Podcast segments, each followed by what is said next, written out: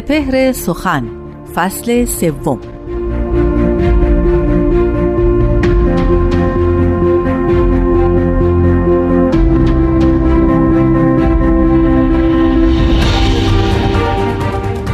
قرض مسجد و میخانم وسال شماست. جز این خیال ندارم خدا گواه من است. از آن زمان که بر این آستان نهادم روی فراز مسند خورشید تکیهگاه من است.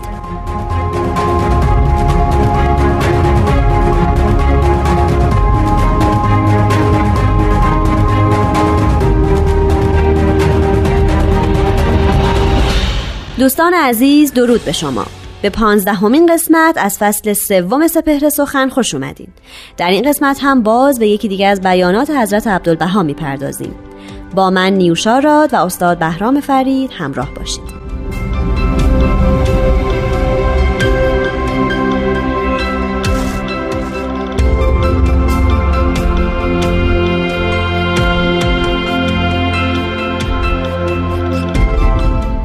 حضرت عبدالبها میفرمایند مقصود از جلوه الهی و طلوع انوار غیب غیر متناهی تربیت نفوس است و تهذیب اخلاق منفل وجود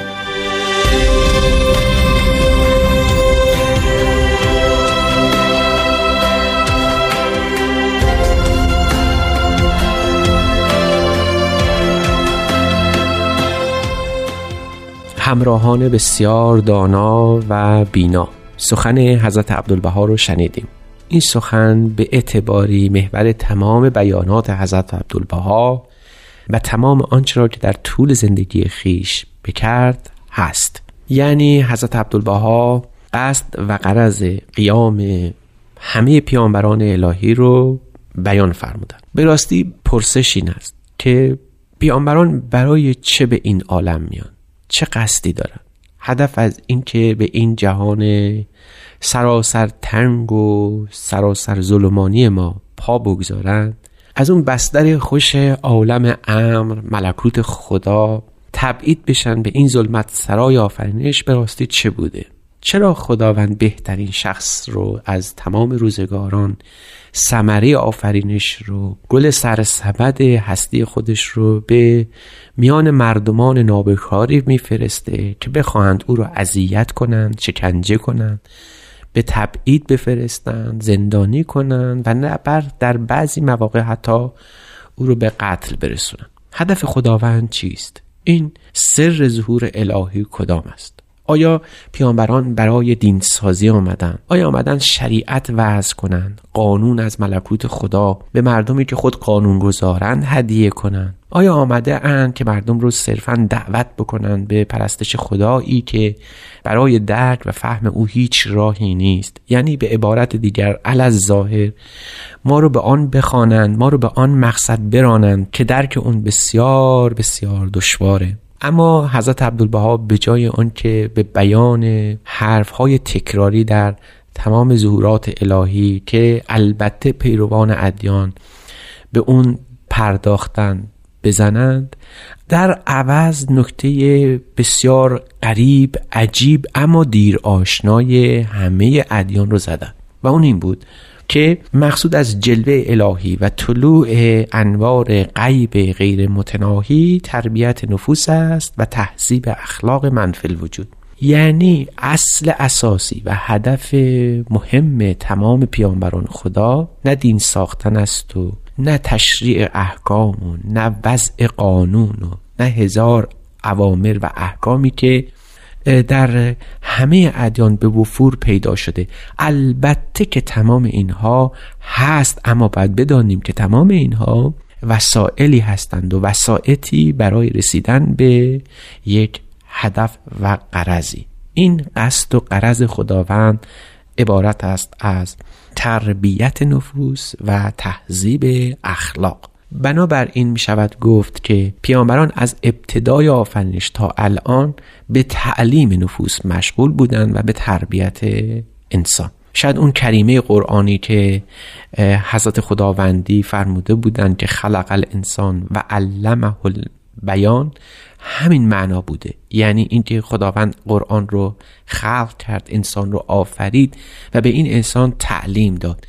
کلیدی ترین مفهوم در این آیه مبارکه در قرآن سوره رحمان این است که علمهو یعنی او رو تعلیم داد. تعلیم و تربیت. آنچه را که حضرت عبدالبها بارها به عنوان یک ارمغان ظهور حضرت بهاءالله به غرب بردند و به اهل غرب هدیه کردند. سخن از اون دوازده یا نوزده تعلیمی است که در زمره تعالیم امر بهایی همیشه مطرح بوده. تعالیمی از جنس تحری حقیقت عالم انسانی محتاج ظهور الهی و نفسات قدسی است. یکی از اونها یکی از این تعالیم مبارکه البته تعلیم و تربیت. قصد و هدف ظهورات الهی پیامبران خدا در همه ادوار این بوده. دو اصل اساسی بوده دو اصل متین و حقیقی بوده و اون عبارت است از تربیت و تهذیب تربیت نفوس و تهذیب اخلاق.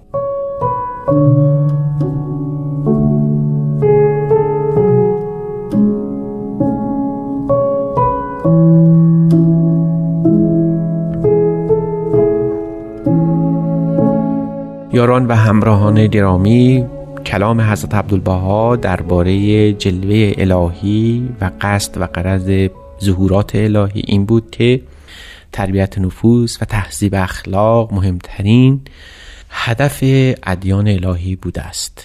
دو اصل اساسی است که از هم تفکیک نمیپذیرد. یکی از اونها تعلیم و تربیت است و دیگری تهذیب اخلاق.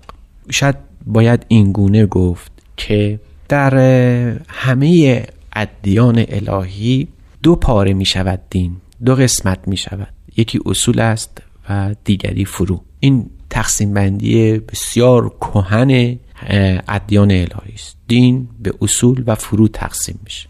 اصول مثل اصول اعتقادات که ایمان رو تشکیل میده ایمان رو می‌سازه و ایمان رو تقویت می‌کنه و فروعات دینی که جلوه همون ایمان و باورها و اعتقادات. فروع دین مثل نماز و روزه مثل زکات و حج و خمس و از این گونه که در تمام ادیان نظائر این به وفور دیده میشه. اما در دیانت باهایی شاید این گونه باشه که دین سه لایه داره. لایه اول اعتقادات هست لایه دوم که در ادیان دیگه به صورت حاشیه‌ای همیشه در دین مطرح بوده در امر باهایی در دیانت باهایی به صورت محوری ترین و مهمترین رکن دین در آمده و اون تهذیب اخلاق است. پس از ایمان و پس از اخلاق حال فروعات دین یا آنچه را که ما در دیانت باهایی شریعت الله مینامیم مطرح میشه. چیزی رو که ما در دیانت باهایی به اون اعتقاد داریم پس از ایمان و قبل از شریعت تهذیب اخلاق نیکو داشتن رفتار و حسن اعتقادات. یعنی باید توجه کرد. ایمان کامل نمی شود مگر به آداب دانی مگر به اخلاق خوش رحمانی. و این ایمان و این اخلاق تمام و کمال نمی شود مگر قیام به شریعت خدا اقتدا به فرمان خدا کردن. بنابراین بهایان عالم اخلاق رو حد وسط در بین اعتقاد و شریعت و دینداری می‌دانند یعنی اگر قرار باشه اعتقادات جلوه ای داشته باشه اگر قرار باشه ایمان در این جهان بروزی داشته باشه قبل از هر چیزی در تحصیب اخلاق است. قبل از هر چیزی در تربیت نفس امار است.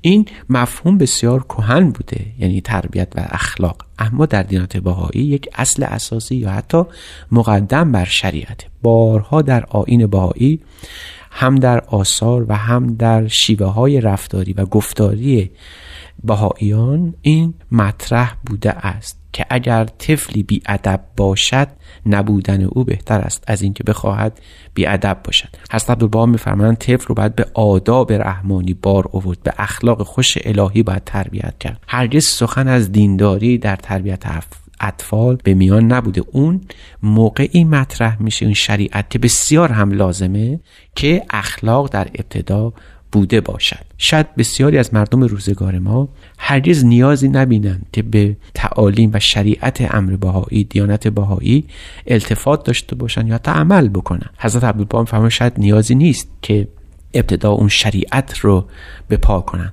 اما مهمترین مسئله این است که در روزگار ما اون تربیت اخلاقی و تحصیب نفوس به میان آید و اهل عالم جملگی آدابدان باشند صاحب اخلاق حمیده باشند اخلاق پسندیده باشند حتی اگر باهایی نباشند.